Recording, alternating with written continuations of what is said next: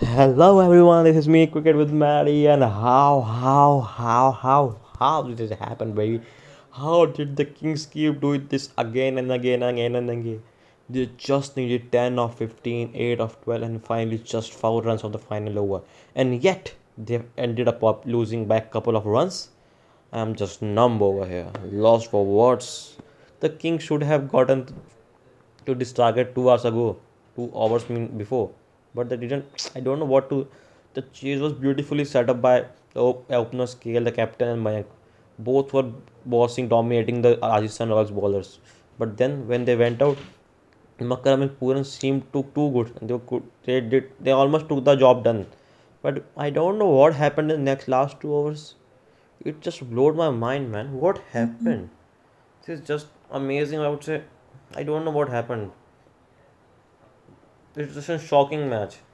Never looked Rajasthan was there in the match, or at least I can say in the last two hours, many of them switched off their TVs thinking now already Punjab is won.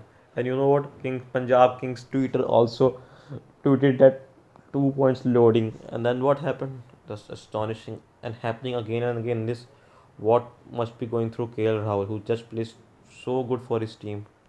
I don't know, can't believe. And Kartik Tyagi, applaud to you, guy. What an over last over was that. Just seemed like this was one of the funniest, I would say, funniest, believing one of the best pure balls you bowled in your life. So yeah, a great experience for Kartik Tyagi, and that these small moments can be some special moments for players like Kartik Tyagi. A wonderful match. You all know what all through went to the match.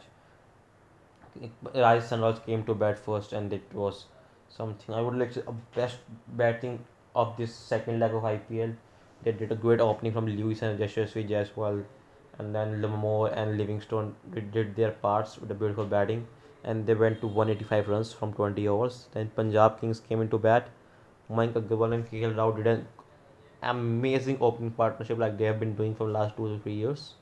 And then Pooran and Markram did a simple knocking of the ball, simple batting some boundaries and they were quite tickling taking the score. And then at the end, we all know what happened. I don't know what at all happened, but it was one of the astonishing, I would say, one of the best matches too for Royals, and they are still in the league. And now Punjab Kings need to win the, all of the remaining matches. And before going and before seeing this IPL craziest finishes, and before finishing off my podcast, you need to go to Instagram and follow me over there. You all know, right? Right? Don't forget it at all okay? I am always there for you. Need to be there for me. Instagram at the rate i am Madhav Bhatia. I'll write my name in the username. See you soon. Bye bye until then see you in the next match. It's dc versus srh stay tuned